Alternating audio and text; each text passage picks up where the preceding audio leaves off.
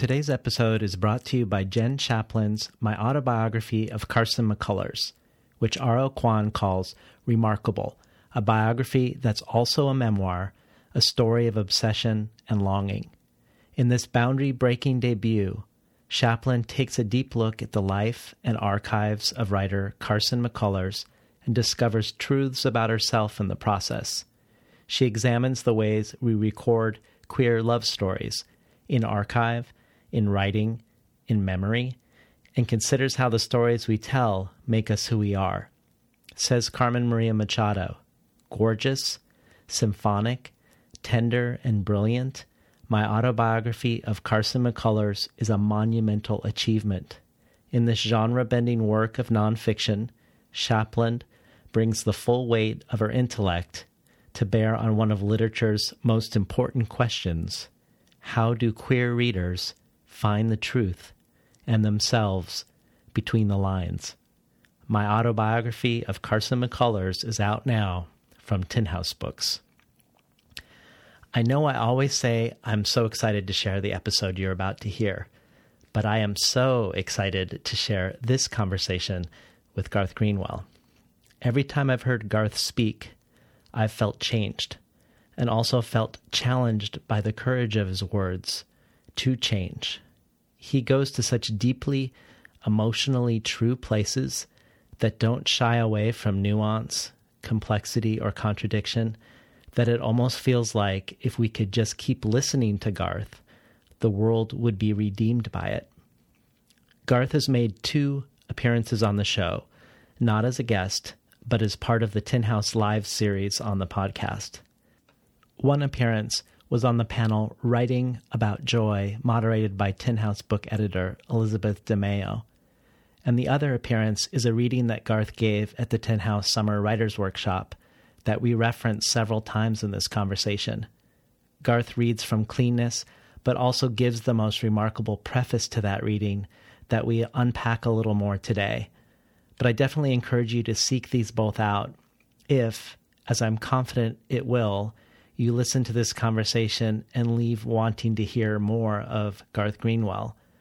I'll include links to those episodes in my email to Between the Covers supporters, as well as links to Garth's writings on Carl Phillips and Lidia Yuknavitch and others, and other things we referenced today. And I'm also adding Garth's reading of a poem by Frank Bidart from his collection Desire to the bonus audio archive. Encountering this collection, Desire, is one of the reasons Garth Greenwell pursued poetry and left behind his music career. For the bonus archive, he reads and discusses the poem Overheard Through the Walls of the Invisible City. If you're interested in finding out how to subscribe to the bonus audio archive or about other benefits of becoming a supporter of Between the Covers, you can find out more at patreon.com slash between the covers. I should also add before we begin that a couple spots have finally opened up for the very popular Tin House Early Reader subscription, where you receive 12 different Tin House books over the course of a year, months before they are available to the general public. Enjoy today's program with none other than Garth Greenwell. These stories are about the id unleashed. They're about the wildness contained in all of us stories kind of have some kind of magical effect in the world. I think it's really hard to live without stories. And if somebody tells you, like, this is the way you're going to end up, you're lucky if you can forget that. You know, there's me, and then there's writer guy me, and then there's me working, which is the absence of me. It's just story. Had no idea how to write a novel, didn't know if it would ever come to fruition. Was working at a vet and kind of lint rolling puppy hair and cat dander off myself. They're almost like really shy animals. They will come out of the woods, but you have to stay very still. And you have to pretend like you're not interested in them. Artists tend to like put their fingers in the wounds, in the silences. I believe in the role of literature as a, as a, as a catalyst for dialogue and, and, and new forms of, of thinking. All the stuff I'm interested in is thrown into the washing machine that is my brain and it's put on spin. Good morning and welcome to Between the Covers. I'm David Naimon, your host. Today's guest is writer, poet, critic, and singer Garth Greenwell. Greenwell is the author of the novella Mitko, which won the Miami University Press Novella Prize, was a finalist for the Edmund White Award for debut fiction, and a Lambda Literary Award, in which Greenwell later expanded into his debut novel, What Belongs to You, which Andrew Solomon at The Guardian called the best first novel I've read in a generation, which Aaron Hamburger at The New York Times called an instant classic, which was named one of the best books of the year by over 50 publications, from The New Yorker to NPR, which was longlisted for the National Book Award, was a finalist for the PEN Faulkner, and a winner of the British Book Award for Debut of the Year. Garth Greenwell studied at the Eastman School of Music, received a BA in literature with a minor in lesbian and gay studies from the State University of New York at Purchase, earned an MFA from Washington University in St. Louis, an MA in English and American Literature from Harvard University, and a second MFA from the Iowa Writers Workshop in Iowa City, where he now lives. His writing as a fiction writer and literary critic has appeared in The New Yorker, the London Review of Books, and the New York Times Book Review, among many other places. Garth Greenwell is here today on Between the Covers to discuss his latest, much anticipated follow up to What Belongs to You, a book that is not a sequel, but is set in the same world of his debut, entitled Cleanness, out from FSG.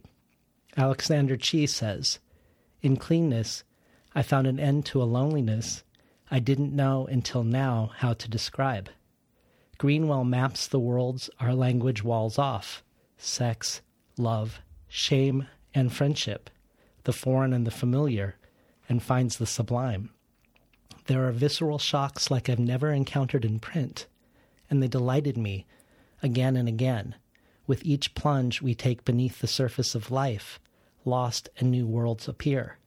This could only be the work of a master. Frank Bidart adds Garth Greenwell, whose first book is a masterpiece, amazingly has written a second book that is also a masterpiece. The great enterprise that Joyce and Lawrence began to write with utter, literal candor about sex, grounding one's moral life and philosophical insight in what that candor reveals about us, finds fulfillment a late apotheosis in Greenwell's work. Cleanness is the act of a master. Finally, Dwight Garner for the New York Times adds You pick Greenwell's novels up with asbestos mitts and set them down upon trivets to protect your table from heat damage.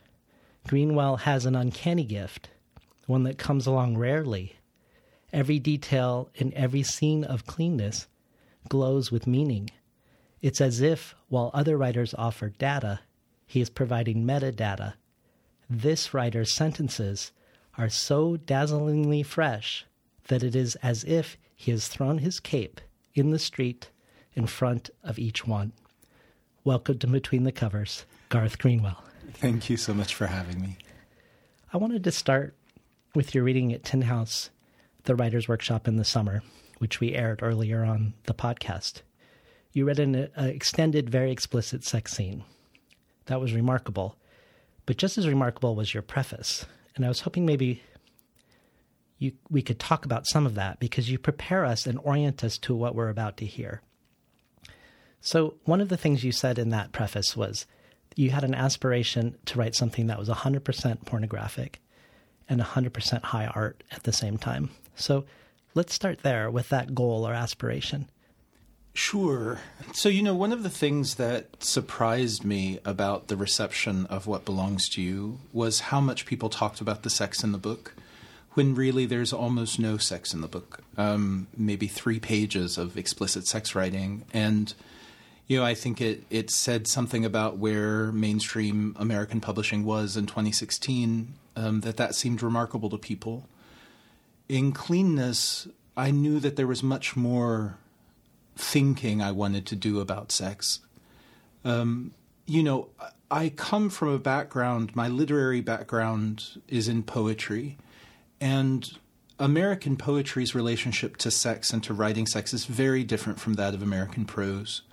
My great teachers in poetry were Frank Bidart and Carl Phillips, who both write sex in remarkably um, brave and explicit ways.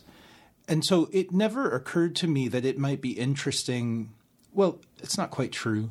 I do think it's interesting in and of itself to write sex, and especially to write the queer sexual body explicitly. I do think that's interesting. But that wasn't what excited me. What excited me was the idea of pairing a kind of absolute explicitness about sex with this peculiar technology of the kind of sentence that I'm attracted to, um, which is a sentence with a history. It's a sentence that I think of as a kind of technology for producing inwardness, for producing consciousness. This, you know, sentence that is at once expansive and recursive, that falls back on itself and interrogates itself and corrects itself. Um, you know that combination the idea of not just putting sex on the page, but putting both the sexual body and then this kind of hypercharged exploration of consciousness, that that combination, which is what I mean when I talk about 100% pornographic and 100% high art, this kind of Henry James Proustian sentence. Um, it was that combination that I thought might be productive of revelation. Well, I want to talk a lot more about your sentences. But before we do, I want to ask what's probably a naive question about pornography because I know there's a lot of scholarly work that's been written about pornography that I'm mostly not well versed in. Uh, but here it is anyway.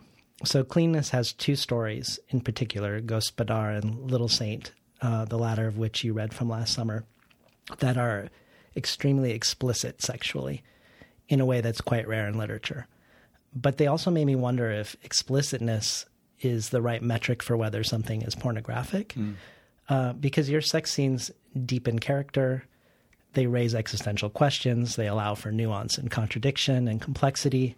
And, and no way do I feel like you're writing pornographically and it, I, the analog for me is is actually a film. And I wondered if you've seen this film, a film "Stranger by the Lake," a French thriller. Sure. Yeah. Super explicit. Yeah. I can't remember a, what I would call a non pornographic film um, that showed the things that it showed, uh, and yet at no point did I feel like I was watching pornography. Mm. At the same time, that may be because I'm using the wrong definition of what pornography is. But I'm curious about your thoughts about explicitness versus pornography. And is it a degree of explicitness that makes something pornographic? You know, I do think people define the word in different ways. I tend not to like a kind of derogatory sense of the word pornographic. Um, I mean, I guess I, you know, I don't, I don't know how I would define pornography. Maybe I would define it as a work, an object um, that has as its primary focus an explicit representation of the sexual body. Um, I do think pornography can be art, and I do think art can be pornographic. If I do use pornography in a kind of derogatory sense, which again I don't like to do, um, but when I hear it used that way, what I understand, I sort of put it beside um, something like propaganda, in the sense that I think both pornography in this derogatory sense and propaganda want us to feel a single thing. And, um, you know, I do think art can arouse us. I think that's a powerful response, a powerful emotional response art can elicit. Um, but I don't think the art I care about most ever wants me to feel a single thing. And so if it arouses me, it also makes me question that arousal or makes charges that arousal with a different kind of emotional signification. Um, so I guess I would say that. I mean, I you know I'm not particularly attached to any definition of pornography. Um, I would just say that I do think you know works that are centered on the sexual body as their primary focus or subject matter can be art but that a lot of you know that kind of work that exists in our culture, I think really the great majority of it, um, you know, because we do live in a moment that is, you know, in which we are inundated by images, by representations of sexual bodies to a degree that's utterly unprecedented in human history. but it does seem to me that a lot of those representations of the sexual body um, go to great lengths to kind of expunge personhood from those bodies, to expunge consciousness from those bodies. Um, and so while there is this abundance of representations of bodies, I feel like there's a real dearth of representations of embodiedness, of bodies with consciousness. And that seems to me like a real opening for especially literature to serve as a kind of intervention because mm. You know I do think literature is the best technology we have for the communication of consciousness for the communication of what existence feels like from the inside and you know sex interests me because I think it's one of our densest, most complicated acts of communication. Um, acts of communication, also acts of self making. Um, the the things that interest me about sex require consciousness, require the representation of consciousness, and I mean, and that's really the goal. Um, you know, to have both the body and a sort of fully conscious pers- person on the page. Well, it's interesting because I've had many guests come on the show and talk about writing the body or embodied writing. And paradoxically, it's often remained abstract for me mm. what exactly is being meant. And I don't think it's always the same thing from writer to writer. But what I really loved about both listening to you talk about this now and in general, and your conversation with your editor, Mitzi Angel, is you you've articulated a way of bringing the body into syntax and sen- into sentences that really I feel like I can grasp. And I, I, wanted to read something you said in your conversation with Mitzi, and then just have you maybe talk a little bit more about it. So in that conversation, you said there's a conventional division in English syntax between parataxis or coordinated syntax and hypotaxis or subordinated syntax there's an easy way in which you could think of parataxis as the syntax of feeling and experience, and hypotaxis as a syntax of analysis and thought. I want to write sentences that explore that distinction. Before I talk maybe about the light bulb that went off for me reading that, I, I want to hear about the syntax here in light of the marriage of explicit sex and high art and writing the body. You know, it's it's funny hearing you read that. I don't know if there's a typo in the interview, but I think it should be not explore but explode is what I intended to say to oh. explode that difference. Um, I think it. I think you're probably right. Um, it's funny, you know. Now it's it could entirely be explore and in the explode makes more sense reading yeah, you. Yeah, no, that's that's really what um, you know. That distinction seems to me I mean, obviously a useful one and a meaningful one. But when I'm writing, you know, I utterly reject the idea that um, analysis and experience are somehow severed from one another. And there's a way, you know, so the way that I think about syntax, um, it is something I feel very much in my body. I mean, syntax to me is a very kinesthetic um, thing. You know, you mentioned in your introduction you were uh, very kind. Uh, it's sort of uh, um, adding the label singer to after my name. Um, I'm not a singer anymore, but it's true that that was my introduction to art. Um, and you know that is an extraordinary education in the materiality of language. You know, to sort of um, feel and also in the in really in the materiality of syntax because you know as composers articulate syntax in musical phrases when one sings one feels that in one's body.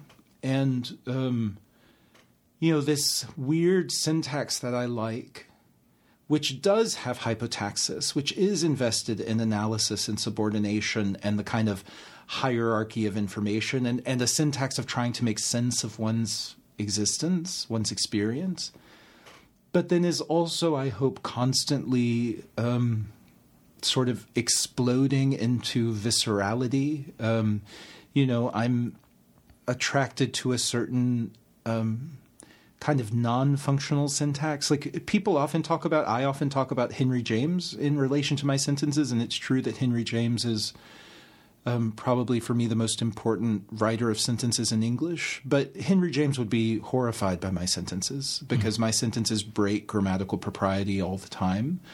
And um, I think part of the excitement of that for me is a sense of sort of um, explosiveness, transgression, sort of creating apertures, creating bridges, um, like forcing sentences to move in ways that English generally doesn't permit.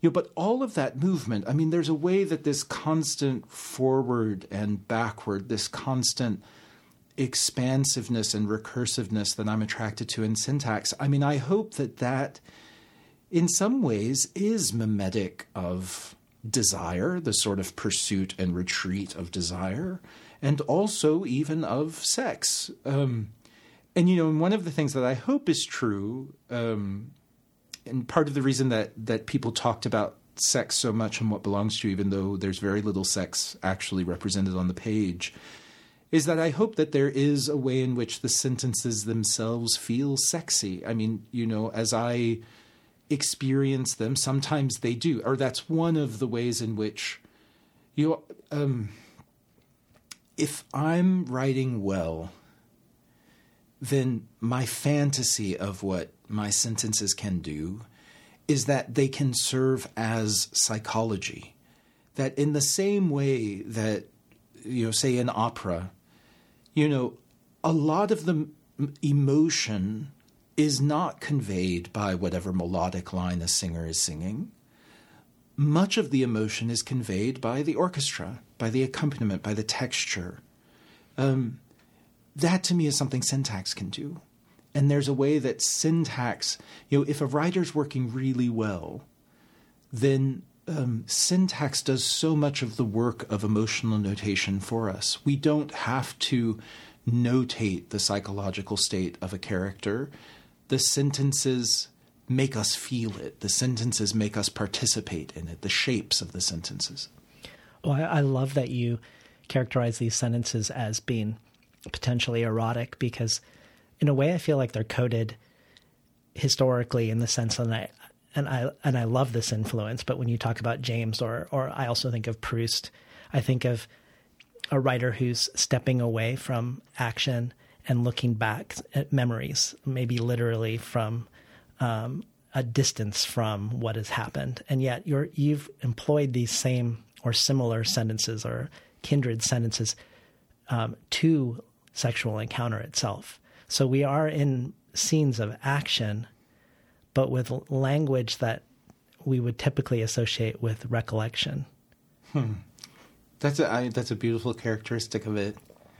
I mean, I guess it is just true for me. And this is, I mean, this is something that people sometimes feel frustrated about in my writing. And, you know, um, one of the things someone said to me once in workshop that stuck with me, even though I immediately rejected it. And sometimes I talk about talk of it as like, you know, um, uh, this is very ungenerous, but it's like the stupidest thing anyone ever said to me in workshop.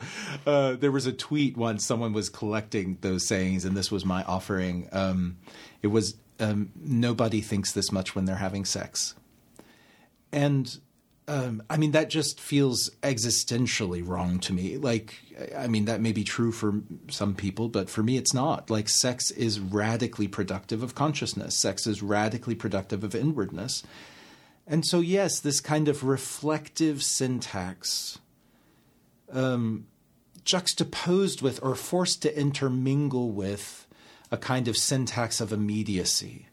Um, this is again kind of hypotaxis parataxis. Um, that's my ideal. You know, I just, I am someone for whom, like, abstract thought is viscerally affective, full of affect, full of emotion, full of visceral excitement. Um, and then visceral experience, immediate experience, physical experience is automatically productive of reflection. Mm. Like that's just how I move through the world. And so, you know, yeah, trying to figure out a way to make a sentence that can um, be adequate to that, I guess. is part of what I'm trying to do as a writer. In case you just tuned in, we're talking today to Garth Greenwell about his latest book, Cleanness. So I wanted to leap out of the sentence and back out into the narrative at large, but still talk about language in this larger context. Because our protagonist is an American poet teaching in Bulgaria. And I was hoping we could speak to language with regards to being a gay American protagonist entering a gay Bulgarian cruising scene particularly in What Belongs to You, where we see him cruising in the bathrooms beneath the, beneath the Palace of Culture in Sofia. He doesn't speak Bulgarian well, and it feels like he discovers that the nonverbal language of cruising requires little translation, nevertheless. And I wondered if that felt, if my characterization feels true, that he discovers a certain fluency uh, in his encounters, even though he's in a different country. That's exactly right. And that's exactly what I felt when I discovered those bathrooms in Bulgaria. Um, and, you know, I discovered them by chance. I was not looking for them. And it was very early in my time in Bulgaria. And I did have this experience of descending from this surface world where I was still struggling to say the most basic things into this subterranean world where I was entirely fluent and I do think there's this wondrous, you know, it's it's a difficult contradictory thing to hold in mind because on one hand, I mean, of course, queerness is situated in specific cultures and inflected by by specific cultures. And yet, it has been true in my experience that cruising is a kind of um, universal language. And it's been a real gift to me to be able to have intimate affective encounters with people with whom I don't have a shared language. And then, you know, it was also very important, um, important to me, and then important to my ability to write these two books. That um, as I did learn Bulgarian and as I became um, proficient in Bulgarian, um, you know, the wonderful thing about cruising is that it mixes up all of the categories that usually organize our lives. And so I got to have encounters with people whom otherwise I would never have had occasion to meet. Very often, people who had no access to English. And, um, you know, queerness became this wonderful entry into a, a, a, side of Bulgaria, a side of Sofia that, you know, my American colleagues at the American College of Sofia had no access to. Hmm. And, um, you know, that's been true for me. I do think that's an extraordinary gift of queerness. It's it was a gift of queerness for me very early on as a reader. That in my wonderful, life-saving independent bookstore in Louisville, Kentucky, um, there was a little corner of lesbian and gay literature, and you know I could pull down Mishima and Yourcenar and Baldwin and you know. Um, Cavafy and feel that even though they were describing worlds very different from my world, that somehow they were speaking to me the secret of myself. Mm. And um, yeah, so to try to write, and in those early scenes in What Belongs to You, to try to write that language, to try to show how that kind of nonverbal queer language enables what will become a life changing relationship. Um, that was actually a lot of fun. Mm. You know, it was a lot of fun to try to get something that's been really important to me in my own life onto the page. And there's also this way having a narrator who's speaking a language that's not their first language is playing a role both in the in characterization but also in some of the tension and suspense in the book. And particularly, I'm thinking of Gospodar, the one, the story where the narrator is the submissive in a sadomasochistic encounter that becomes one that, of existential peril. Hmm. Um, and being in this position to a language one doesn't master, it feels like there's potentially paradoxical effects. And on the one hand, I wonder if limited vocabulary can be liberating. Like maybe you can try on a different way of being in the world when you have a limited vocabulary, or maybe you're more brave to say certain things because of the words being different and not mm-hmm. having an exact correspondence or different correspondence.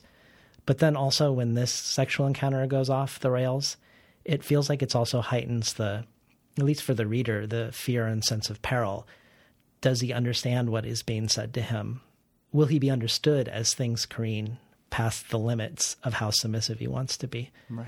Um, so I guess I, I wanted to hear a little bit about how you view the benefits of telling both of these books from the perspective of somebody uh, moving in the world in a second language.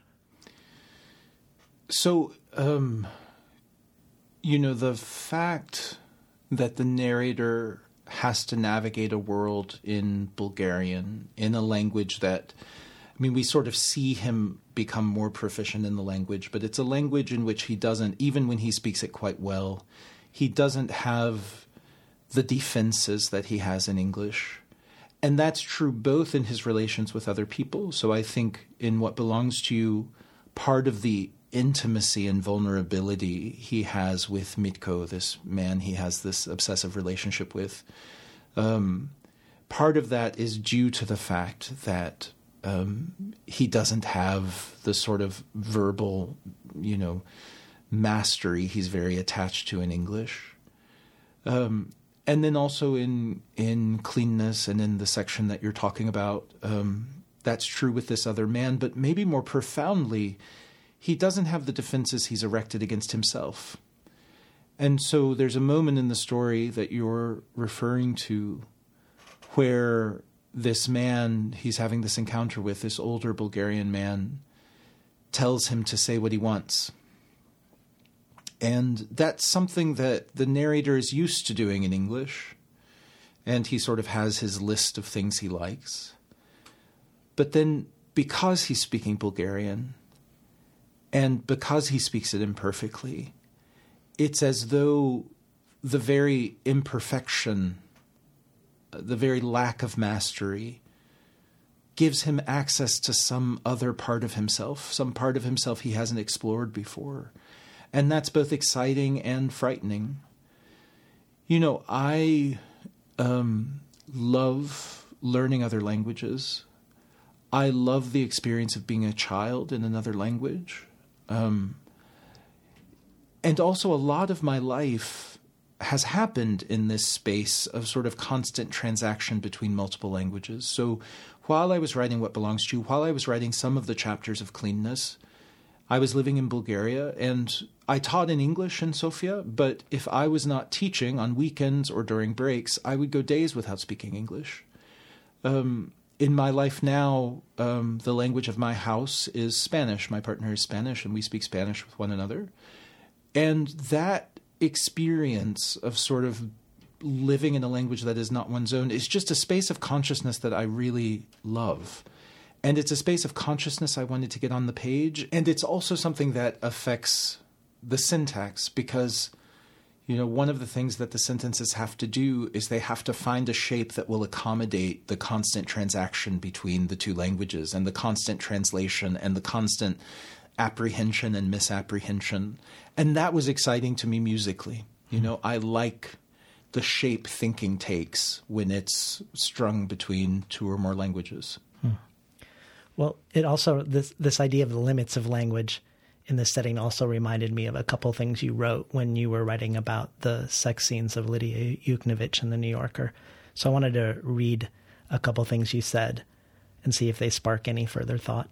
And hopefully I won't read a typo this time. so you said, for Yuknavitch, extreme experience, which includes rough sex, inebriation, pain, and making art, offers access to a self that precedes or exceeds the rational it submerges her characters in the corporeal and instinctual, bringing them to what she calls the brink of animal. In such a state, violence can be, quote unquote, productive of beauty. And you add, Yuknavitch's sadomasochistic sex scenes also owe a debt to Michel Foucault and his notion that consensual, ritualized sexual violence can affirm the limited being and the limitlessness into which it leaps. Lidia Yuknavitch is is one of my favorite living writers, and I think one of the best writers we have right now in English in writing the sexual body. Um, and I am inspired. So I was I was writing that about her work in general, but especially about the small backs of children, um, which I think is just an extraordinary novel. A novel I'm teaching this semester at the Iowa Writers Workshop. Um, I do think Lidia is working in a philosophical tradition that's adjacent to, but slightly different from the tradition I, I feel myself working in or aspiring to. Um, and I don't know, it's funny, I've never tried to articulate to myself what that difference is. I know that for me, S&M, and as I think about S&M as it exists in queer contexts, um, you know, I do think it's a technology of transformation. And I think it holds out the possibility of drawing a frame around something, creating an aesthetically charged space, which I think the space of an S&M encounter is. And within that space, allowing us to fully engage with that part of the human apparatus that I think much of the time in much of our lives we are told we must repress. I think we can engage with um, a desire that that multiple characters in cleanness voice, which is the desire not to be. I think one can engage in shame and in um, an attempt to transform that negation, the negation of shame, the negation of the desire not to exist. You know, I think a lot about what it means to, as part of um, the sexual production of pleasure, to make use of violence, whether that's physical violence or whether that's the violence of language. Um, and, you know, I think there are simple arguments made about that that are not easy to dismiss, but that I think are wrong, which is that the use of violence, verbal or physical, obviously within this sort of aesthetically charged space that is sanctioned by consent, um, that that is a perpetuation of that violence. I, I don't think that's true. I actually think it might be something that gives us an escape from the perpetuation of violence. I think violence always wants to be perpetuated. I think the sort of default is for violence to perpetuate itself. Something that seems very true to me is an idea of the French sociologist Pierre Bourdieu, who has um, who articulated this idea of the principle of the conservation of violence as a way to explain how, say, a kid who is bullied at school comes home and bullies his younger sibling. You know, that idea that when we experience violence, we immediately seek an object to pass that violence along to. Um, well, what happens in S and M, it seems to me, like if I can take a word like faggot, which was a word that, you know, um, my father used when he found out I was gay and I was 14, and a word that really is a kind of scar in my life.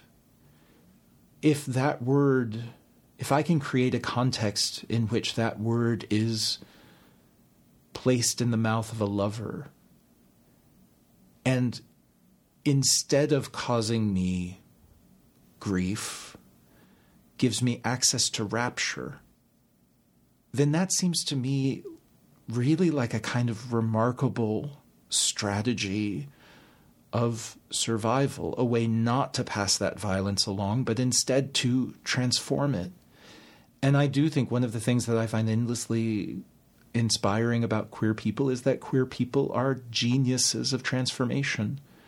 And I think, you know, one of the ways of understanding the history of queer art is one of taking stigma and turning it into style.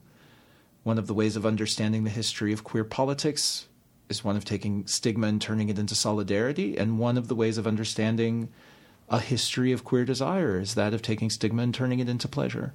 Mm. Um, and that was part of what I said to to preface at Tin House this story, The Little Saint. So Gospodar is a story in which that technology of transformation that is an S&M encounter doesn't work. And when I wrote that story, I knew it was really important that I write a story in which it did work. And in The Little Saint, the narrator has an experience um, that I think delivers him into a space of radical possibility and one that has taken shame and also his own potential for deriving pleasure from violence and transform that into a kind of remarkable um,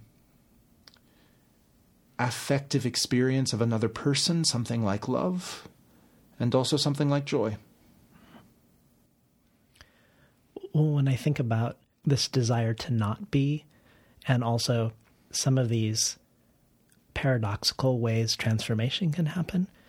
And then back to the line of Foucault, the limited being and the limitlessness into which it leaps. It feels like it veers into the territory that almost feels mystical or quasi religious. So I was hoping maybe you could speak about the apophatic or the via negativa and what those what those are and how they relate to your work. I am not a religious person. I'm very much, very assertively, affirmatively, joyously atheist. Um, but religion and religious thought has been very important in my life. Um, one of my earliest literary obsessions was with St. Augustine. And the via negativa or negative theology, mystical theology, is something that sort of sank into my writerly DNA very early on. So the sort of Cliff Notes, very simplified version of apophatic theology is it comes from a paradox. And the paradox is precisely that of trying to create a meeting point between the limited and the limitless. So Foucault was also a student of the mystics. But I do think it's just a fundamental sort of problem of human life. Like we are these limited beings who are able to imagine limitlessness. And so we're always trying to find out ways to get them to meet. The incarnation is one attempt to theorize such a meeting, this limitless being in a limited body. Um, for apophatic theology, the issue is that God is limitless, language is limited, and therefore we cannot say anything about God. We cannot make any statement about God that could be true because any statement about God would limit God. And so one cannot say God is X, Y, or Z. One can only say God is not X, Y, or Z. But then that creates a problem because, of course, that limits God. And so one can't say God is not X. One can only say God is not not X. But then that's a problem. One has to say God is not not not X. God is not not not not X, etc. So what's fascinating is that this creates a syntax. And I do think it is more for me inspiring as a kind of linguistic phenomenon than it is of, as a logical phenomenon, as a, as a phenomenon of reasoning. I mean, it's an attempt to um, reason beyond reason, or you know, the mystic the mystical writers will talk about unreason, right? It's an attempt to think about impossible things. And it's an attempt to take something that seems like an impasse, an irresolvable dilemma finite humanity infinite God? How can they meet? And it doesn't resolve or solve that dilemma, but it makes it mobile. It makes it productive. One can infinitely say not, not, not, not, not. And there's a way that it generates a kind of energy. So it does a couple of things. One is it keeps things in motion. So instead of something just being a dead end, it keeps turning, not, not, not. And there's a way in which, you know, you keep coming at a problem from different angles, sort of hoping somehow, you know, what seems like a closed door will open. But also, it becomes generative of an extraordinary energy. And of course, the goal of the mystics was what they called divine union, was an experience of ecstasy. And mystical writing, which has this remarkable syntax generated by all this, not this, not not this, not not not this, is often, I think it's a kind of launch pad. It's an attempt to sort of generate a kind of psychic energy that can launch one into that divine union. And it can be extraordinarily beautiful. If you read Meister Eckhart, if you read Marguerite Porete, I mean, these, if you read Simone Weil, I mean, these are gorgeous writers. I mean, so it's productive of beauty. And that is really useful for me. The problem for me is not God, but when I look at human life, I see a set of double binds. One of the principal ones, as I experience my own life, being that it seems to me part of the human, that there is something in us that desperately desires to be clean, and there is something in us that desperately desires to bathe in filth. And that is an irresolvable dilemma. There's no way to sort of think think your way out of that. You know, the way that culture has approached that dilemma is to valorize one of those desires, the desire to be clean, and then to insist that the other desire be brutally repressed. And whole systems of thought and feeling and legislation have been predicated on that idea of repressing. Well, it is clear to me that repression is always a, dis- a recipe for disaster.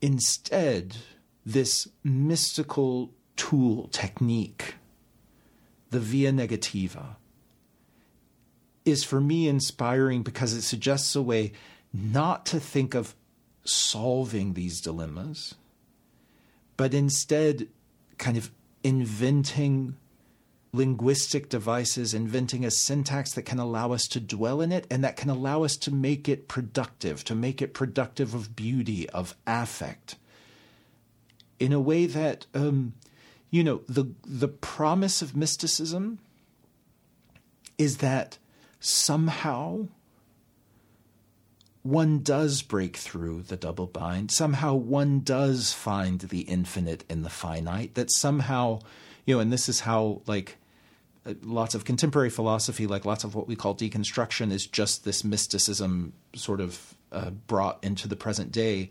This idea that whenever we have a dichotomy, whenever we have good, bad, clean, filthy, male, female, that always within one of those apparently monolithic um, ideas, one finds the other.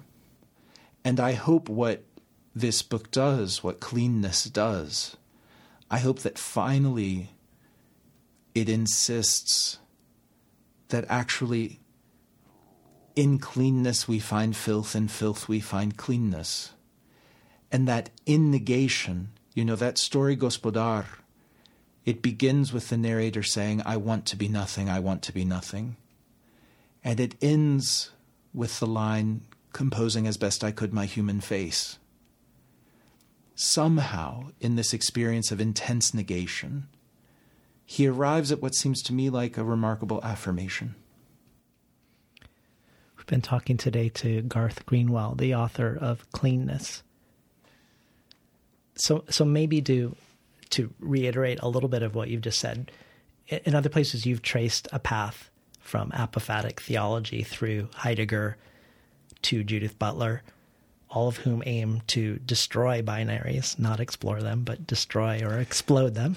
Um, and it also reminded me of something you said in your essay about the Haneke film, the piano teacher that you wrote for Criterion. Um, the juxtaposition of refinement and rawness, discipline and release, culture and degradation is the thematic and narrative engine of the film, which works finely, like Thomas Mann's Death in Venice, a book the film recalls, to dissolve these dichotomies. And when you talk about how cleanness, the book, is aspiring to ex- explode or destroy binaries, it also feels like cleanness, the concept or the aspiration to be clean, is the opposite in a way. So there's a certain paradox I, I think you're working on there. Is that is that right? That that cleanness isn't a good thing in this in this notion that cleanness which a lot of people might think of as good is actually in this notion something that is troubling and needs to be troubled I think cleanness, you know, which obviously can spur us to acts of great um, moral value, I would say. But I think when we become over attached to a sense of our own cleanness, our own purity, our own righteousness, um, it's the most dangerous idea in the world. And the title is um, an allusion to a medieval English poem by the Gawain poet, the poet who wrote Gawain and the Green Knight, which is a retelling of Bible stories, um, one of the most important among them, that of Sodom and Gomorrah. And that is cleanness. You know, what it means, you know, that nightmare vision of cleanness, which is just wiping the slate clean, um, which is utter destruction you know that is the kind of cleanness or that's the the nightmare vision that haunts the whole book. You know and i do think i see that everywhere in human life the danger of our desire for cleanness. I see it you know one of the places where the book um, is most interested in exploring it is in the relationship between shame and a rhetoric of pride. Um, you know, the rhetoric of pride in queer contexts is, I think, a life giving rhetoric. You know, it was so important for me when I was 14 to see a pride parade. But if pride becomes a coercive rhetoric, if it um, if we become so attached to a rhetoric of pride that it becomes impossible to acknowledge or explore or talk about shame, then I think that's devastating. And if we become attached to a sense of ourselves, which is, you know, a sense I've battled in my own self, that, you know, that somehow there is a true, authentic, pure, clean self that predated the filth of homophobia, that the filth of shame, that somehow you know, there is preceding the moment when my father called me a faggot, that there is a true self that somehow, that then, you know, that word poured filth on. And that if only I could clean that filth away, that that, that should be the goal, to clean that filth away and reclaim some authentic self. I think that's deadly. You know, I mean, the wound that that word was for me when I was 14, um, myself formed itself around that wound, grew around that wound. There is no me without it. Queer people are born, still are born, even more so were born 40 years ago, into a world where homophobia is the air we breathe. There's nothing else for us to make ourselves out of. And so I think it's deadly to be attached to an idea of cleanness. Instead, I think the challenge is, and this is, I think, maybe the deepest question or theme of both of my books. What do we do to this thing, with this thing, that inalienably belongs to us? You know, what do we do with the fact that we are beings formed by um, lessons of shame that we know were bankrupt, were false, but that, you know, we will never get to be selves who were not taught those lessons. So then, how can we make it productive? How can we make it not just um, something we run from or something we repress or something we deny, but instead something that we can make, um, again, productive, productive of sociality, productive of beauty, productive of pleasure. Like that's um, one way in which I hope the book is trying to think beyond these binaries and is sort of refusing what I think is the deadly idea that um, purity exists. Well, to, to stay with cleanness and apathetic, apophatic uh, theology and quasi mystical notions, if we jump from Gospodar, where our narrator, narrator is submissive, to the story Little Saint, which you've talked a little bit about, where he's in the far less familiar role of being the dominant. The man you call the Little Saint has perhaps turned promiscuity itself into a saint like virtue almost a, a radical act of hospitality um, where his own existence is only there for others. And I was hoping you could talk about the little saint in this light, this gesture that the little saint is making, and whether you see this gesture as apophatic or or or not. I think it. I think it probably is apophatic. I mean, I do think the contrary of this deadly version of cleanness for me, its opposite, is promiscuity. And promiscuity to me is the great human virtue. By promiscuity, I mean the delight, the pleasure, the excitement we take in mixture. And, you know, I urge promiscuity on my students in their reading. I urge promiscuity on my students in their art making. You know, this idea that tradition is never pure, that tradition is always a hybrid thing, um, that great artists use everything. You know, Shakespeare is the most promiscuous writer. Um, I also think promiscuity is a great virtue in sociality. You know, I think communities are stronger for being diverse. I think cultures are stronger for exchange. And for me, promiscuity is also a virtue sexually. Um, I wanted in The Little Saint, and not just there, throughout my work, I wanted to take seriously sexual practices and sexual communities that queer people and especially gay men have invented that are almost always only derided. The sociality that gay men create through cruising, through sexual promiscuity, is, I think, almost universally seen as morally unserious. It seems to me deeply wrong. You know, um, the extraordinary networks of care that emerged in the 80s and 90s, in the face of the early AIDS crisis, emerged precisely from queer sexual communities and queer communities of chosen kin. ACT UP was an outgrowth of these sexual communities. It was also often a manifestation of these sexual communities. You know, when you read um, something like David France's book, How to Survive a Plague, one of the things he wonderfully conveys is how much cruising took place at ACT UP meetings. Like that mm. was part of what allowed them to survive the joyfulness of that that was produced by these communities.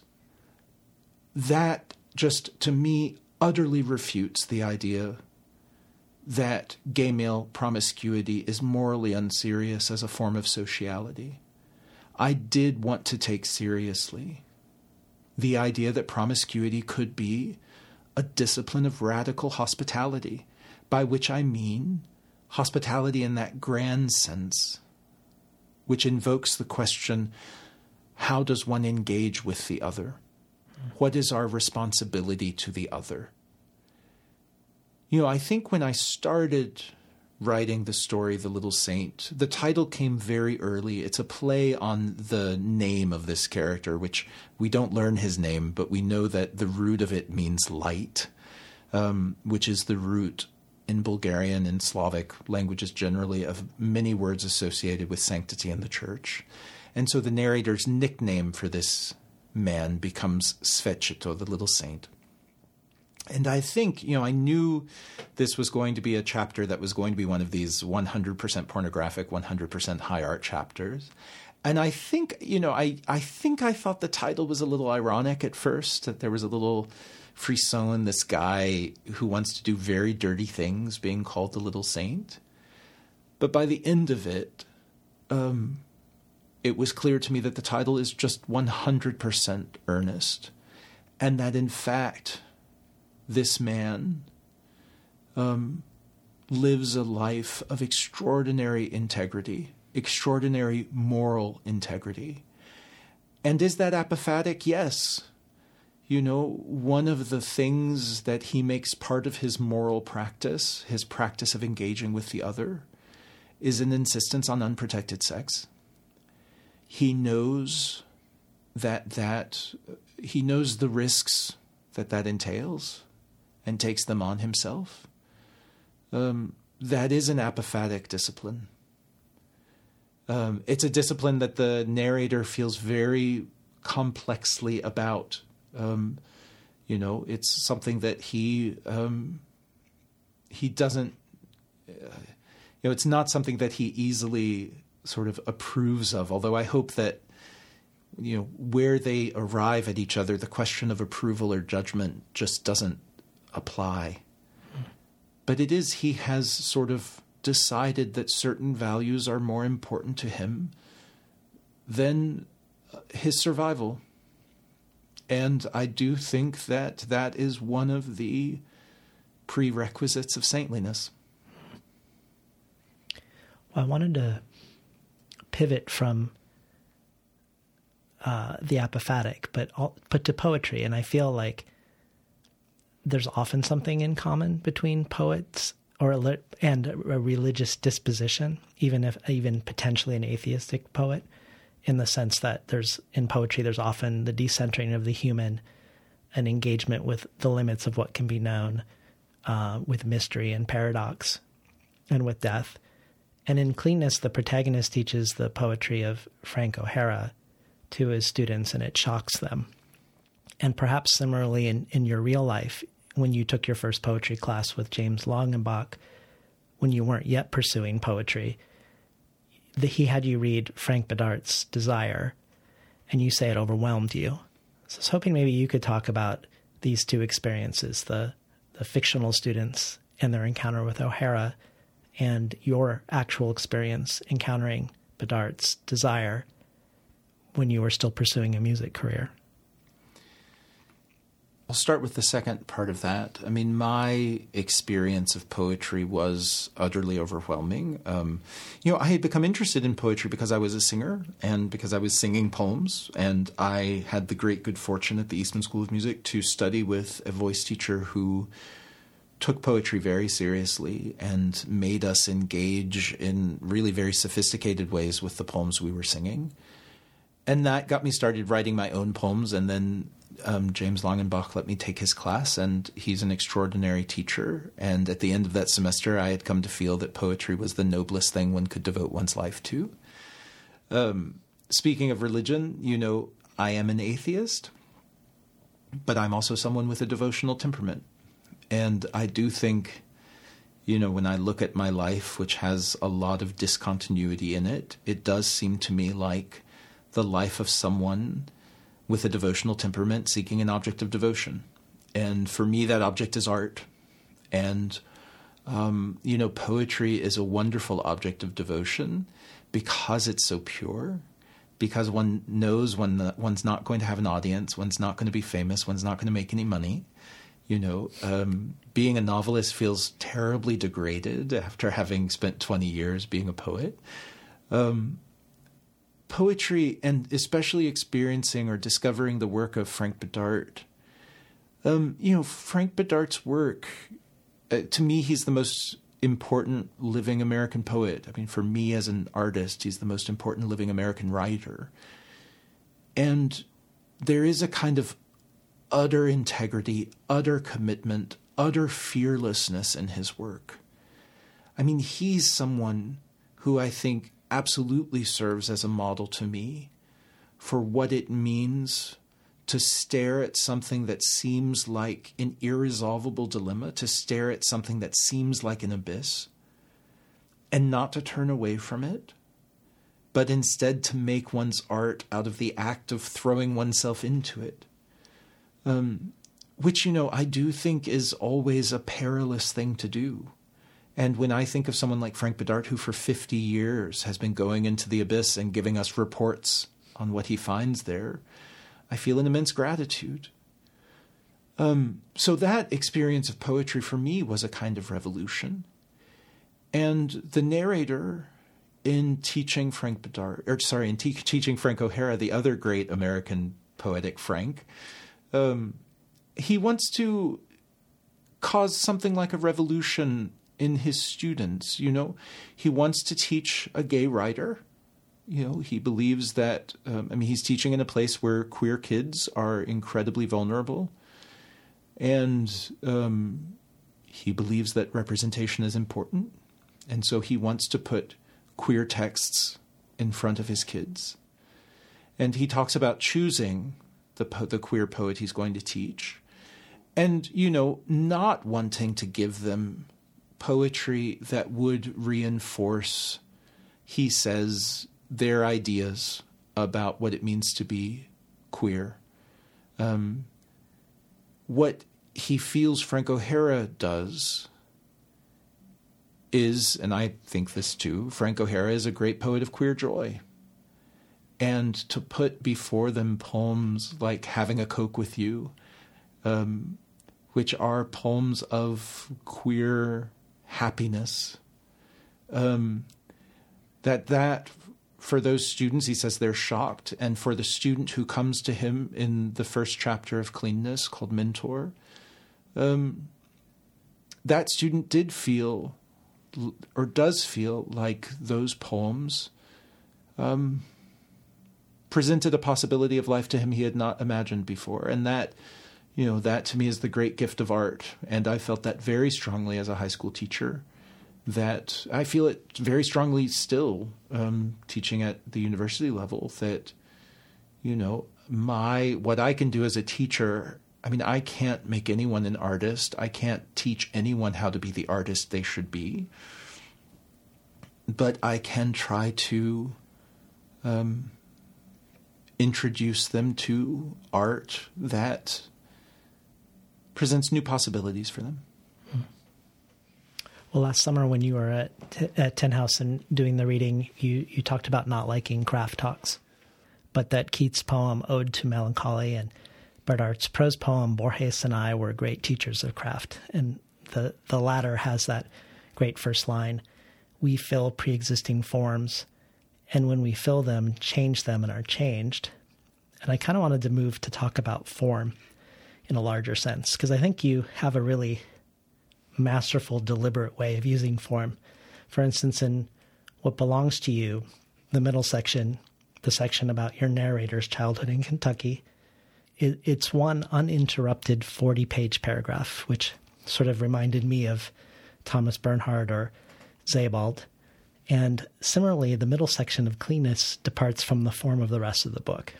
The nine stories are in three sections, but this is the only section that is named and this section is the only section that is told linearly with progressive time and chronology, and with a shape that is a nod to storytelling convention, because there's a beginning, and a middle, and the end. So I believe there's meaning in all of these choices.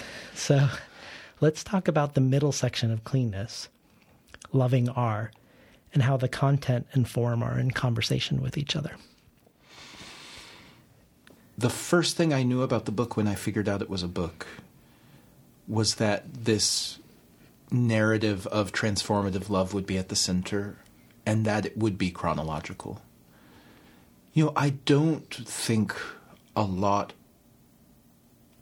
Is this true?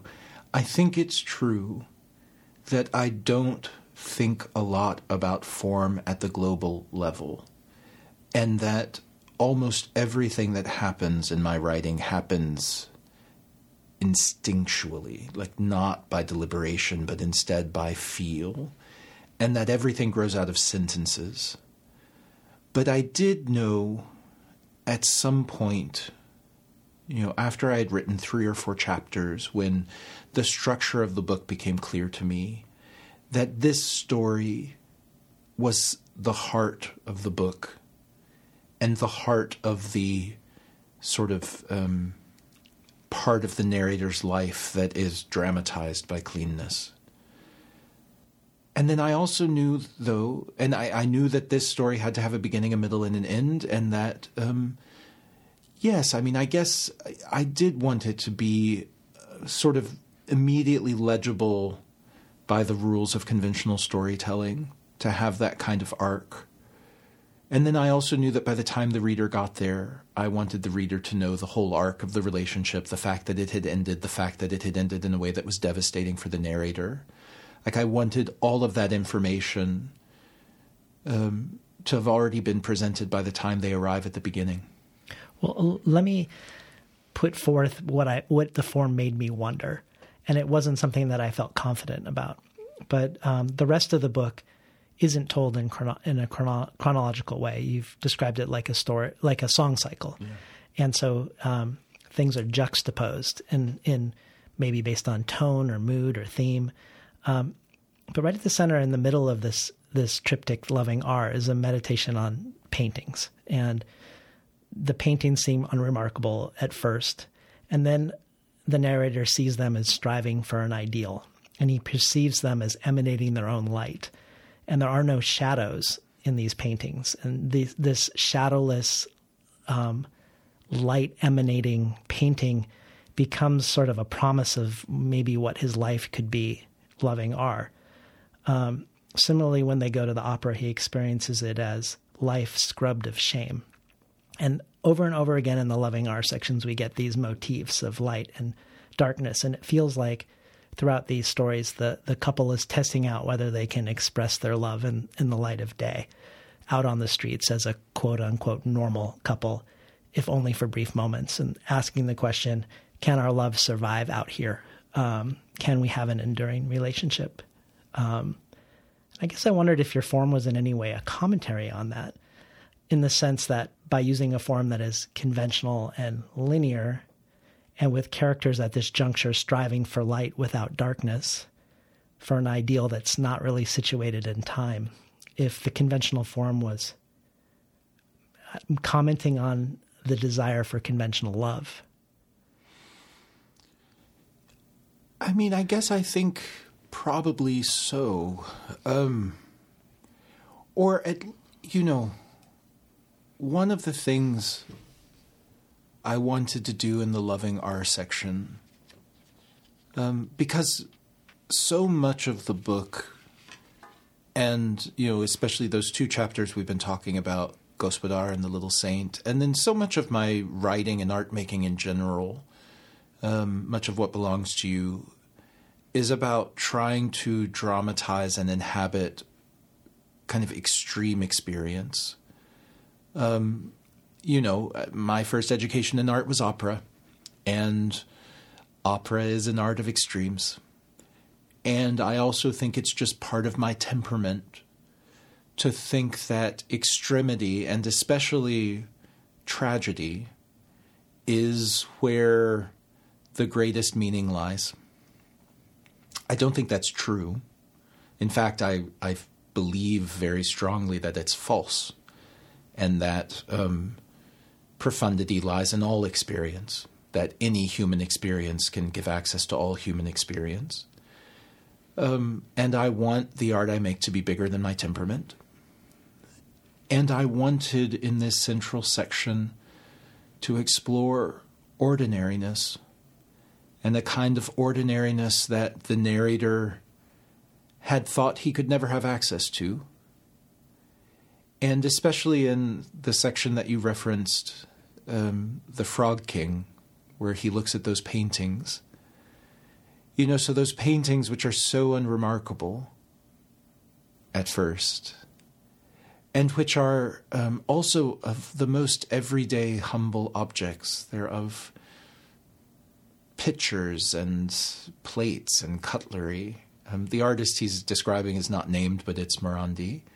Um, that, you know, Morandi's art, he comes to feel looking at these paintings on the wall as he slowly learns how to see them, that actually, for all their unassumingness, for all their apparent naivete, that they are profound, that they're great. He says, you know, they, they vibrate at a frequency he wants to tune himself to catch. Um, and that that's the promise that, you know, even this very ordinary happiness, that it could be accommodating of the profoundest significance. You know, that's something the narrator is striving to understand. And it was something I, as a writer, was trying to challenge myself to represent in writing a story like The Frog King, which is not a story of extremes, which is a story of very ordinary happiness, but to try to write it in such a way that made clear what a profound thing ordinary happiness is. Well, you've talked elsewhere about how the gay community has pursued acceptance from the broader society largely through respectability politics by putting forth the idea that we are no different than you. But meanwhile, you point out the culture at large remains repulsed by men having anal sex. And one of the things you wanted to do in this book was to write about anal sex as a physically and emotionally rich experience. And it made me think of your really amazing essay about the poetry of Carl Phillips uh, called Cruising Devotion. And it made me wonder if, if one way to, to describe your enterprise is to bring what Phillips has done in poetry into narrative. Because when I read some of the ways you describe him, they feel very kindred to the to the ethos of cleanness, not cleanness the concept, but cleanness the book. So some of the things you say that Phillips engages with the unspeakable fact of the penetrable male body and that he makes a heroically defiant claim of sacredness on behalf of demonized bodies, that he used sex as a mode of philosophical inquiry, that he interrogates dichotomies to the point of disillusion, that the limit experience of extreme sex is similar to the mystic's limit experience of God. And when I, when I think of the loving R chapters bookended by our narrator's experiences of extreme sex, I think of your line from the essay. The crux of Phillips's poems is this a life of pure abandon, a life of pure restraint. They are irreconcilable, and neither is bearable in itself. So I guess it made me wonder if Phillips, in a way, is a pole star of sorts for cleanness. And either way, if you could talk more about men penetrating men as a writing aspiration for the book and as a guessing polit- uh, potentially political aspiration for the book as well as literary. Sure. So that essay about Carl Phillips's work, um, you know, that was a, a, fascinating and intense and felt like a kind of profound experience for me as a writer to write it. Um, I felt in that that I came closer than I've ever come before to the kind of writing about literature I would like to do, which is a writing about literature um, that eschews the kind of smartness and mastery that I was taught to aspire to when I was doing a PhD at Harvard, say, um, in favor of a more expressive, affective writing that attempts to convey what art or a particular work of art or body of art has meant to me, how it's helped me live my life. And Carl Phillips's poetry has been central to my life. Um, you know, I would say um, he is a lodestar for me. I mean, he's one of the points of my aesthetic compass. Um, there are others you know, Frank Bidart clearly is a point on my aesthetic compass. Also, Keith Haring, whom I discuss in that essay. I think, um, you know, part of the essay is drawing a kind of elaborate analog between, or analogy between um, Haring and Phillips, David Wojnarowicz, James Baldwin. Um, you know, I mean, I think there is this. Um, also, Jessye Norman, you know, Jessye Norman singing Four Last Songs or singing The Liebestod, Anthony Rolfe Johnson singing Peter Grimes. You know, all of these are, as you say, lodestars. And I do think, um, you know, I would love to write something that could convey the experience of a limited being encompassing limitedness, limitlessness, as powerfully as Jessye Norman singing the Liebestod. You know, those are huge. Um, not inspiration is too confined a word. They are like limit experiences for me.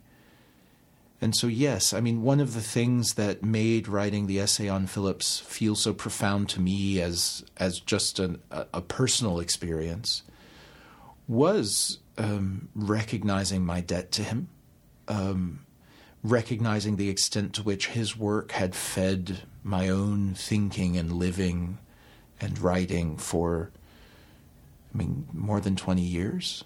Um, you know, I end that essay, um, which I, I wrote in the year before Cleanness came out.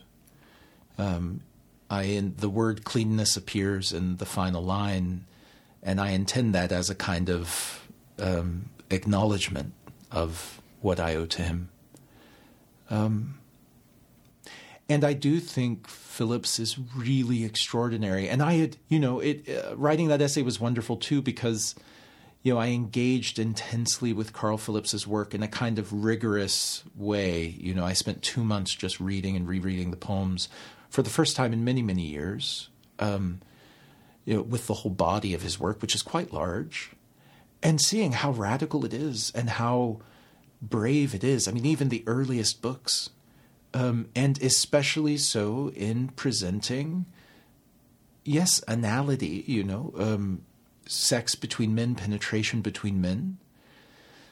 As to what that means more generally, um, you know, I know that it feels still transgressive to write about the penetrable male body, and especially to write about it in a way that presents the act of penetration between men not just as an act of um, domination or an assertion of a kind of violence and not just as an act of sort of tenderness and but as something that sort of sounds all the notes. Um, that that feels really transgressive. You know, I do think politically it's true that you know the the advertising campaign that purchased marriage equality for us, and I think marriage equality is a crucial right. Um, but that that advertising campaign was largely aimed at making America forget that queer people have sex, and especially forget that gay men have anal sex. And so to reclaim that and, you know, to put that at the center of art, as several passages in Cleanness try to do, you know, I do think that is, um, it feels very important to me to do that. It feels important to me to claim that, as I, as I've said elsewhere, as this morally and affectively rich act of communication.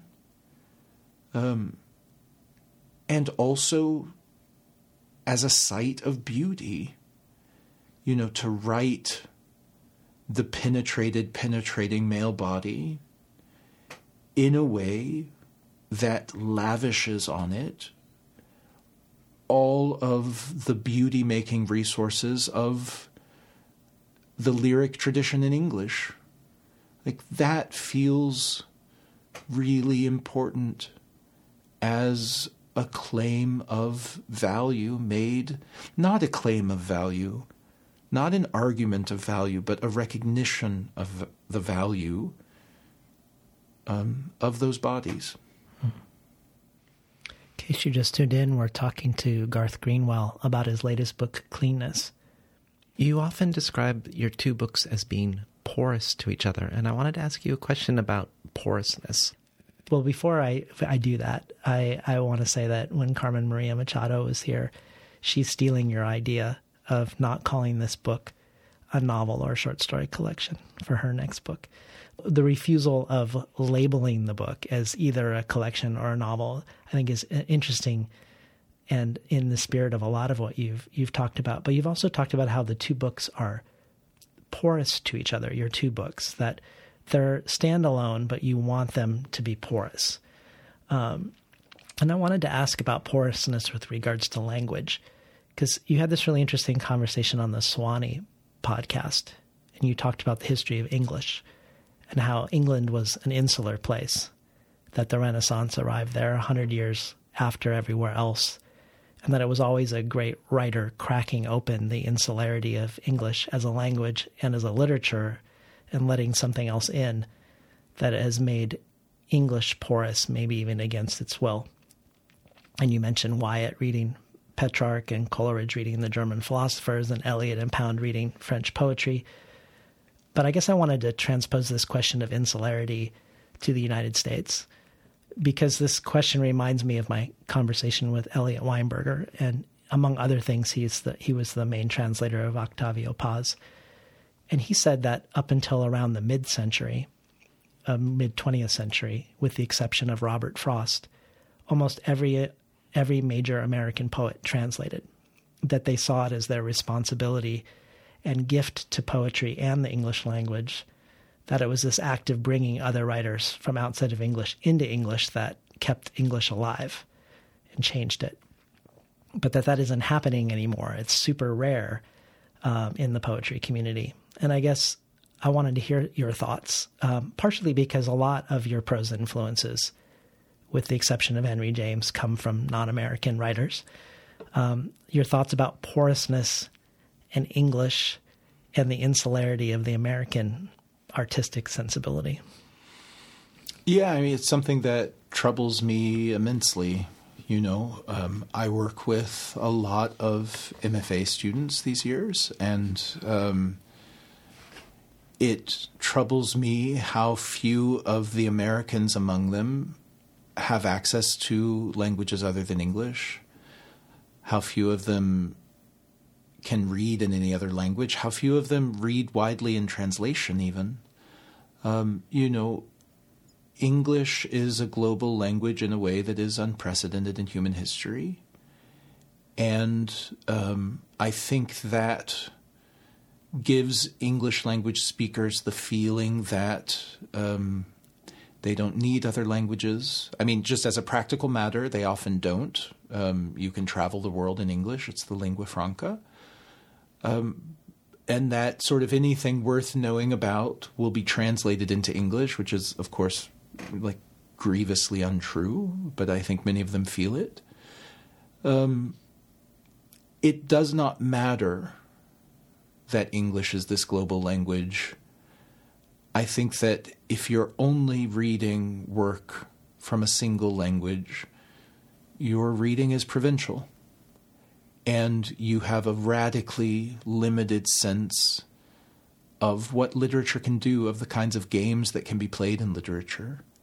I think it's true, it's simplified, but I don't think simplified beyond the point of truthfulness, that innovation in English literature has come from eruptions into English of other languages, other literatures.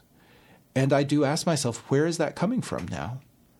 Um, you know, I worry a lot about the fact that, you know, if you look beyond Spanish and French, um, there are languages no one is translating into English. You know, when I think about Bulgarian, this is this is changing, but slowly. um, you know, there's basically one very, very brilliant woman who translates Bulgarian literary fiction into English. Well, that's um, not acceptable, you know? Um, if I were made king of MFA programs, it would be a requirement that you could read well enough in another language to engage with literature in that language. I do think it, it, it something that I, I, mean I think American ling, American literature is incredibly exciting right now. Um, but something that makes me worry about it is the number of my students who only read in one language. Hmm. Do you feel like your English syntax is porous to the music of Bulgarian? Oh, absolutely. There's no question. Um, and not just to, to Bulgarian. I mean, my trio, my holy trinity of contemporary prose stylists, um, that's Sebald, Bernhard, and Marias. None mm of them is an English language writer. Right. Um, you know, uh, so, uh, and each of them had a, a radical impact on my writing. Um, also, as I was writing What Belongs to You, and I remember very intensely as I was writing the second section and kind of losing heart. Um, or maybe it was even after I had finished the first draft and was still in the state where I couldn't look at it without feeling sick. Um, I read a, a, brilliant Bulgarian writer, Teodora Dimova, um, her book Maikite, The Mothers, and that her Bulgarian sentences sort of pointed a way forward for my English language sentences. And then, absolutely, just the fact that I was speaking Bulgarian every day. Um, the rhythms of Bulgarian are very deep in the sentences of what belongs to you and cleanness. I mean, the music of the book would be entirely different without Bulgarian. Hmm. Well, you've talked about how your experience of cruising not only first prepared you to be a poet, but that cruising itself is a kind of poetry, that they serve as a simile for each other. But I also felt like it, it serves as a simile for translation. When I think about the encounters, particularly in your first book, and the the various ways each of the people have power in a different way than the other. So the narrator is American, can leave at any time. The American has more money, but Mitko knows the country and mm. knows the language, and he has the power of being desired. Mm. Um, and the power of violence, he has more access to violence. Yeah, well. and yeah. and of course, two languages and the cultures that when you meet in that third space in translation, it feels like you're you're you're having to engage with all of these various ways in which one has a certain sense of power or powerlessness compared to the other as I say, kind of any mixture, you know, any meaningful mixture. I mean, I do think, you know, translation is an attempt to um, create a kind of hybrid space of communion, of linguistic communion, aesthetic communion, affective communion.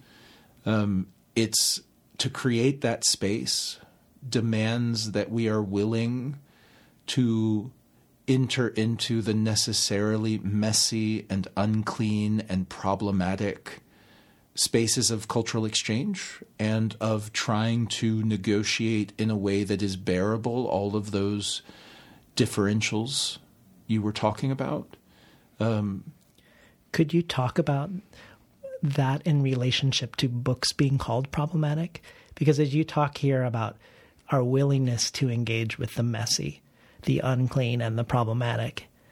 I think about you in many places, but one is with Ilya Kaminsky in the Paris Review, talking about crossing boundaries and collisions between cultures and culture and these questions of cultural appropriation. Um, and then also the notion of and the limitations of staying in one's lane. And I would like to hear more about your questions and concerns about labeling something problematic, not as a way to engage with it, but maybe as a way to stay clean ultimately if, if we're using the, the language of the book. I mean, I think that's exactly what it often is. You know, I take it for granted that um, any significant attempt to engage with questions that matter is going to be problematic in the sense that it's, um, you know, the price of engagement is losing the innocence of one's own righteousness. Like, I hate the use of problematic as it's often used in the sort of capital D discourse, which I guess mainly means Twitter. Um, you know, this idea that, right, that if we label a book problematic, it's not to say, so let's all read it and talk about it in book club, but instead, there is a kind of moral superiority in not engaging with it. Well, I just think that's anti art and also deeply inhumane. You know, one of the things that I think is putting American democracy at crisis, in crisis, is that we are also addicted to our own righteousness, that we would rather turn our backs on problems than do anything to try to help one another. I think it is just a fact of human existence that we are all neck deep in the shit. That is certainly true for anyone living in America. And um, none of us gets to be clean. None of us gets to be righteous. And the question is, how can I, filthy thing that I am, help you, filthy thing that you are? Like, where can we go from here if we acknowledge that we are both neck deep in the shit? Um, you know, I worry a lot about creating a critical discourse um, that, much like our political discourse, values purity um, in a kind of absolute way and is terrified of giving up a sense of its own purity. I just, I think, you know, I just take it for granted that. Um, I take it, well, I admire very much. I admire, well, what do I want to say? I mean, I don't want to pretend that these problems are not really problems. I don't want to pretend that one can just be, um, you know, unreflective about um, how one moves through the world, about how one engages with other people. Quite the contrary. Um, I think, you know, if we are talking about writing across difference or reading across difference or engaging across difference politically, um, of course we have to be mindful, we have to be reverent. You know, I think um, art that imagines across difference successfully that is the research that that requires is not just research that happens in libraries and books and scholarly contexts although it is that research but it's an affective research it's a research of love of sort of um, a, sense of sort of knowing what it feels like to stand beside someone and face what they face you know, I feel that in Hanya Yanagihara's A Little Life, which I think is one of the profoundest books about um, gay men's inner lives in recent decades. Um, Hanya Yanagihara is not a gay man, but you know, she is someone who has done that research in love to understand what it means. I cannot bear a vision of human life that says that act of imagination is impossible. I agree that it's difficult. I agree that it's vexed. I agree that it's never going to be perfect. I agree that there are lots of ways we can fail. But it is also just a fundamental belief of my life that not only is it possible, it is absolutely necessary if we are going to create a world in which we can survive. Well, I was hoping we could end with talking about your next project, which takes place in Kentucky, which is both you and your narrator's childhood home. And partially that it kind of dovetails well with what you just said around being able to imagine and bring language to something fraught and difficult. Um, you do this incredible job with Bulgaria as setting and character and with aspects of the country that I feel like spark and resonate against what's going on for your narrator internally. That Bulgaria is a country where, through its entire modern history, it's been occupied by foreign powers, its fate determined by forces larger than it, and where the country seems to be, at least according to the narrator, seems to be dying with everyone who can leaving, leaving as soon as they can. And yet you write about Bulgaria with a sense of love, and you make even the Soviet style apartment buildings feel vibrant and interesting and worth attention. Uh, and this made me curious about your engagement now with Kentucky as place, and particularly because when you wrote that 40 page uninterrupted paragraph that is set in Kentucky in your first novel, you've described the section as a a place where the narrator who who prides himself on his command of language losing his ability to shape it that the the content or the the places he needs to go in his return to his childhood makes it difficult for him to put shape to the words and so we get this uh, uninterrupted text um, and I also think about some of the most moving conversations I listened to of you on recent podcasts, many of which took place in Kentucky. Uh, so, talk to us about this project if you're willing. this returning to Kentucky, and then this attempt to render and shape language maybe differently than you shaped it in What Belongs to You as you write a book set more fully in Kentucky. One thing, um, since you brought it up and quoted a word um, that uh, the New York Times used in in a headline for one of the well for the the review that Colm Tóibín wrote of um, cleanness, which was the idea of Bulgaria as a dying country. Um, so that Tóibín in that um, article quoted the last page of What Belongs to You, where that is spoken by a Bulgarian high school student, hmm. and spoken in a whisper as a kind of fear. Um, I was actually, you know, I that the the Colm Tóibín piece. Of course, he didn't write the headline. It was the headline. The headline in print was "Feels Like Home," which is a great headline. But the headline online was "In a Dying Country, Garth Greenwell's narrator comes alive." Yeah, which um, you know, it was so. So the review again, Colm Tóibín did not write that headline. Um, the review was such a careful, um, sort of beautiful engagement with the book. And I, I was quite pained by that headline um, and by sort of everything in it. Um, the the things that are described as crises or, or, or serious problems in Bulgaria, a kind of failing infrastructure, the um, most serious demographic crisis in the EU. Um, those are true, those are facts. Um, but I don't think of Bulgaria as a dying country. It is true that uh, I heard many Bulgarians say that or things like that. But my narrator does not state that. I hope that the books, even as they um, represent the real difficulties facing Bulgaria, that the books also represent the vibrancy of Bulgaria, the creativity of Bulgarians as they face those difficulties.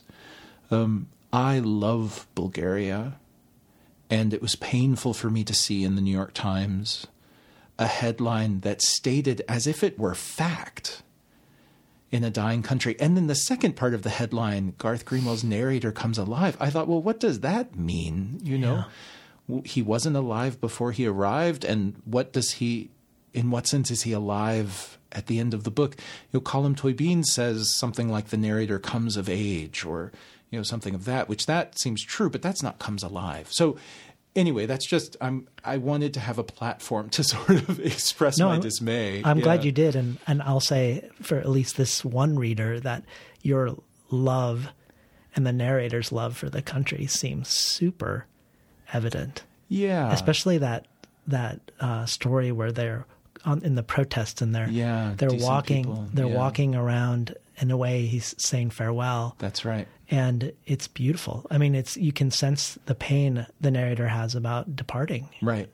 Yeah, and that I mean, I think of that story especially as one that really is about you know this incredible energy in Bulgaria, um, which is, I felt in 2013 in the the extraordinary protests that filled the streets of Sofia and the streets of every city in the country. Um, so anyway, that was just a, an aside about um, how sad that headline made me, and we tried to uh, to get it changed. Um, and so far as I know, it hasn't been changed online. Um, but Bulgaria is not a dying country. Everyone should go there. It's a beautiful place. Um, I miss it very much. The next project will be in Kentucky. Um, there's a lot that I don't know about it. Um, I left Kentucky when I was 16 and spent almost all of my life running away from it. I had not been back in over a decade when I went on book tour in 2016. And I ended up staying um, several days and discovering my hometown, Louisville, um, rediscovering it, and discovering that um, it was not at all the place I thought I knew. I also was introduced to um, an extraordinary historical archive at the University of Louisville, um, the Williams Nichols Archive, which is one of the largest regional LGBT historical archives in the United States. And I spent six weeks one summer going through that archive and discovering with amazement a queer history that I had had no access to when I desperately needed it um, when I was a, a teenager in Kentucky. And I know that I want the next book to try to, in some way, engage with that history. And I don't know exactly what that will mean. I don't know what it will mean narratively. I don't know what it will mean formally. Um, you know, again, I am attracted to, right now, I'm attracted to the idea of books that are uh, complete, autonomous, formally distinct, but that intermingle. And I think that one thing that this next novel will do is intermingle with the second section of What Belongs to You and in some way engage with the world of that. But I don't know. I don't know yet what that means. Well, it was a great pleasure having you on the show, Garth. The pleasure was all mine. Thank you. We're talking today to Garth Greenwell, the author of Cleanness from FSG. You've been listening to Between the Covers. I'm David Naimon, your host.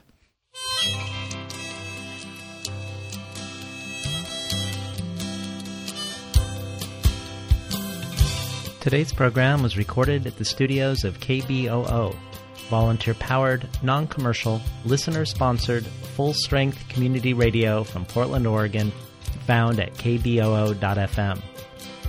Garth Greenwell adds a reading of Frank Bidart's poem, Overheard Through the Walls of the Invisible City, for the bonus audio archive. This joins supplemental material by Daniel Jose Older, Carmen Maria Machado, Miriam Toews, Layli Long Soldier, Richard Powers, Ted Chiang, Brandon Shimoda, and others. All of this can be found and more at patreon.com slash between the covers.